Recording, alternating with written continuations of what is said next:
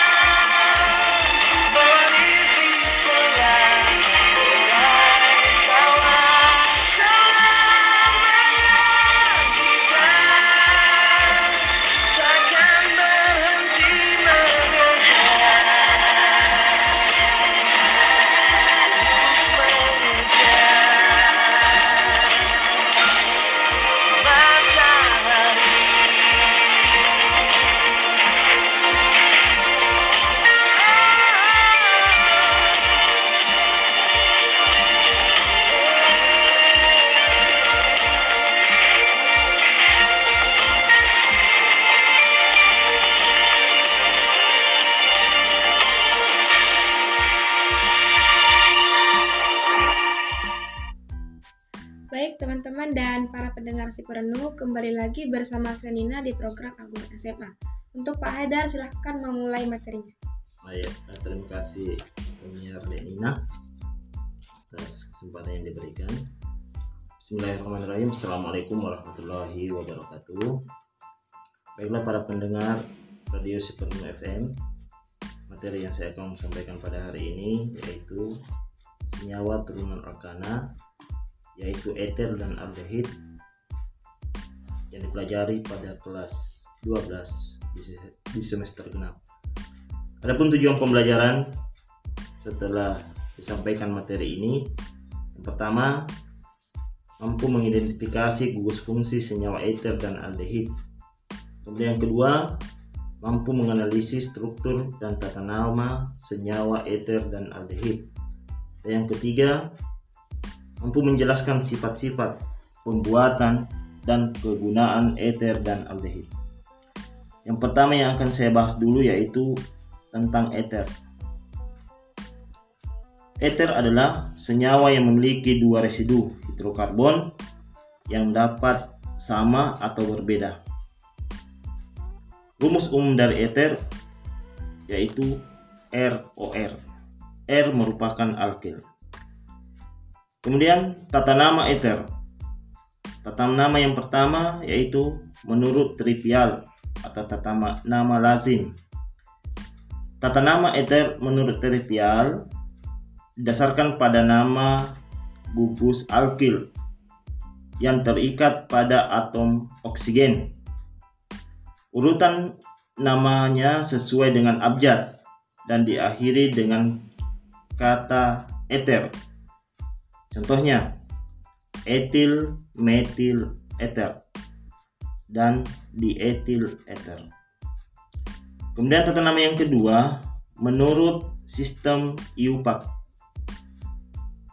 Gugus OR disebut gugus alkoksi sehingga penataan nama senyawa ether dimulai dengan nama gugus alkoksi diikuti oleh nama rantai utamanya. Gugus alkoksi dianggap sebagai cabang yang terikat pada rantai induk.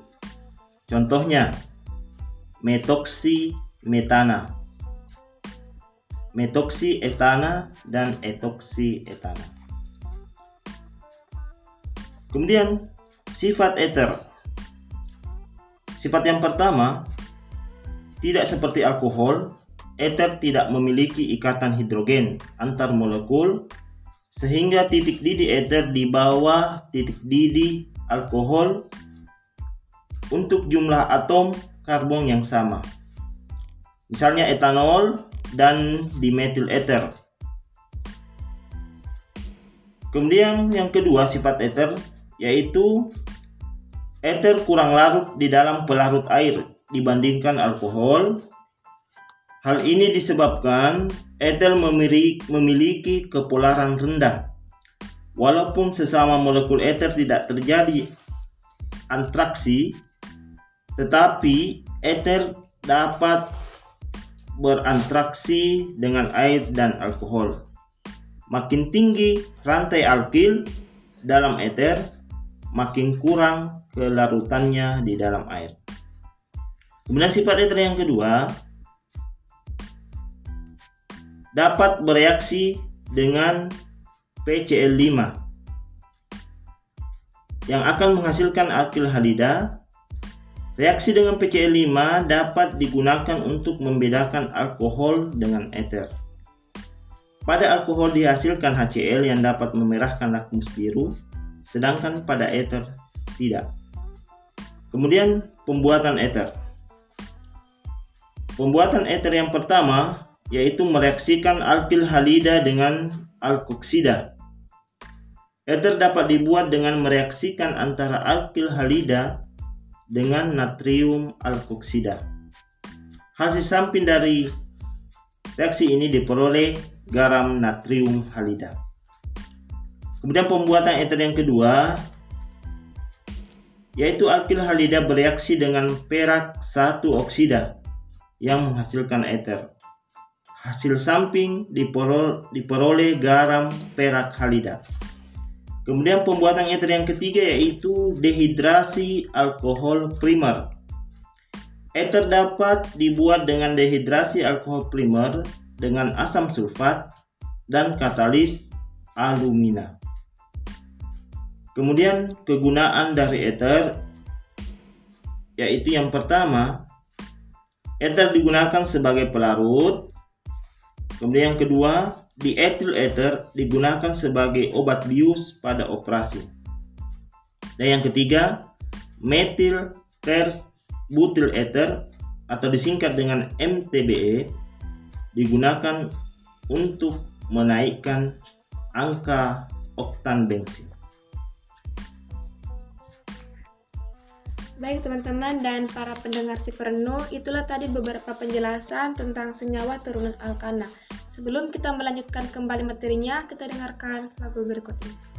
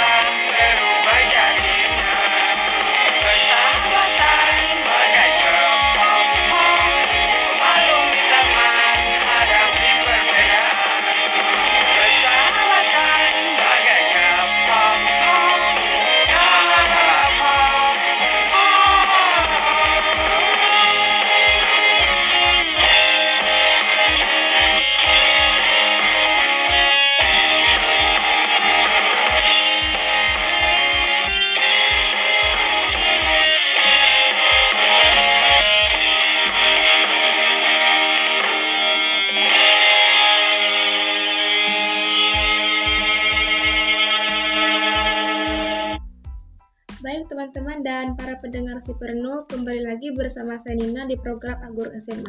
Untuk Pak Haida silahkan melanjutkan materinya. Ayo, terima kasih. Jadi para pendengar tadi si penuh FM, saya akan melanjutkan materi.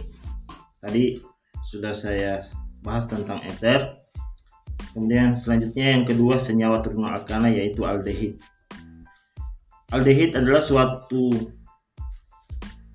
kelompok senyawa karbonil yang memiliki gus karbonil yang berikatan dengan atom hidrogen pada ujung rantai induknya. Aldehid merupakan salah satu kelompok senyawa karbon yang memiliki gugus karbonil. Gugus tersebut diletakkan di ujung rantai karbon induk yang diakhiri dengan atom hidrogen. Rumus umum dari aldehid yaitu RCOH.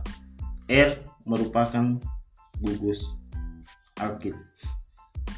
Aturan penamaan atau tata nama aldehid yaitu aldehid sudah dikenal sejak lama sehingga penataan nama menggunakan nama trivial sering dipakai yaitu diberi nama dengan menghitung jumlah atom karbon.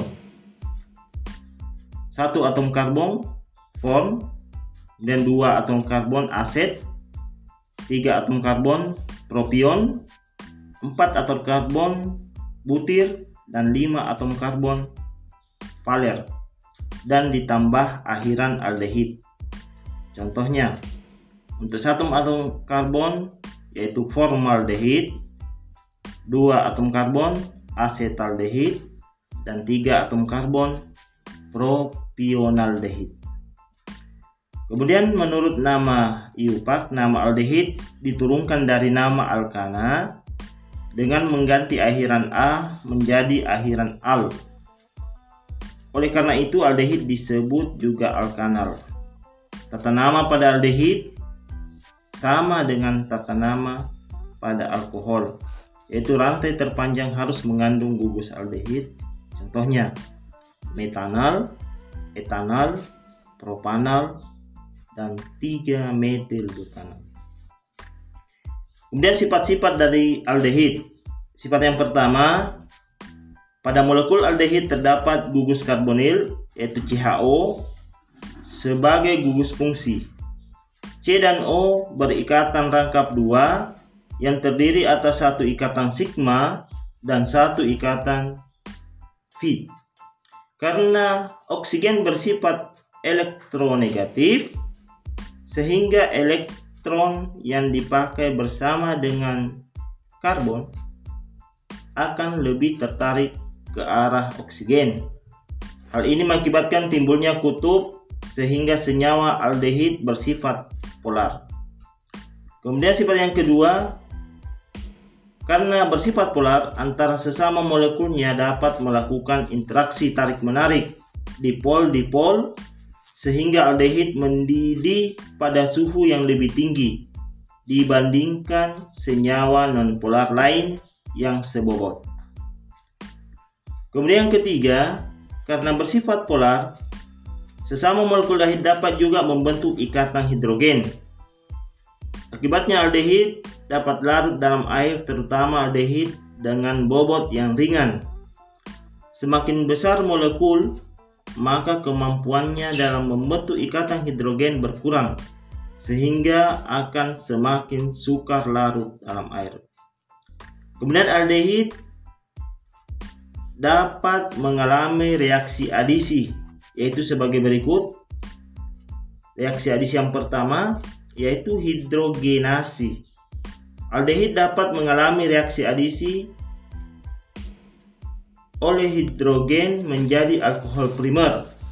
Kemudian reaksi adisi yang kedua adisi oleh NaHSO3. Adisi aldehid dengan natrium bisulfit atau Na HSO3 akan menghasilkan senyawa berwujud padat dan sukar larut. Aldehid dapat mengalami reaksi oksidasi, yaitu sebagai berikut. Reaksi oksidasi yang pertama, oksidasi aldehid dengan reaksi Fehling. Fehling adalah reaksi yang terdiri atas Fehling A dan B.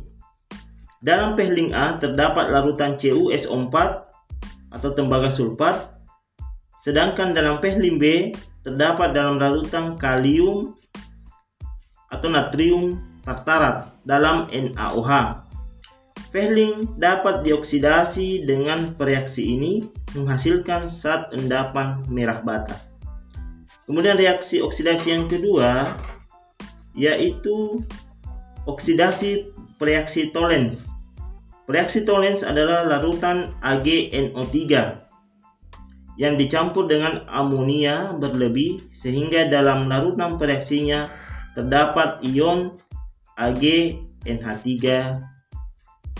dua kali positif. Oksidasi aldehid oleh reaksi Tollens akan menghasilkan endapan cermin perak yang menempel di dinding tabung reaksi. Kemudian pembuatan aldehid. Pembuatan aldehid yang pertama yaitu oksidasi alkohol primer. Alkohol primer dapat teroksidasi menghasilkan suatu aldehid dengan katalis kalium bikromat dan asam sulfat. Kemudian pembuatan aldehid yang kedua yaitu memanaskan garam, garam kalsium suatu asam monokarbosilat jenuh dengan kalsium format. Pemanasan campuran garam kalsium asam monokarboksilat jenuh dengan kalsium format akan menghasilkan aldehid. Kemudian kegunaan aldehid yang pertama aldehid digunakan sebagai pengawet yaitu formaldehid. Kemudian yang kedua aldehid dapat dibuat yaitu membuat plastik termos atau plastik tahan panas. Dan yang ketiga, aldehid digunakan sebagai akselerator vulkanisasi karet. Demikian materi senyawa turunan alkana yaitu ether dan, dan aldehid. Semoga apa yang saya sampaikan dapat dipahami oleh para pendengar Radio Super FM. Sekian, wassalamualaikum warahmatullahi wabarakatuh. Baik teman-teman dan para pendengar si Pernu, itulah tadi beberapa penjelasan dari materi yang Pak Haidar bawakan. Semoga apa yang diajarkan hari ini dapat teman-teman dan para pendengar memahaminya. Untuk Pak Haidar, terima kasih sudah hadir hari ini. Sama-sama. Baik, Dina mohon maaf bila terjadi kesalahan dalam tutur kata dan bahasa. Saya Nina yang bertugas mohon pamit undur diri dari ruang pendengar Anda. Saya akhiri wassalamualaikum warahmatullahi wabarakatuh.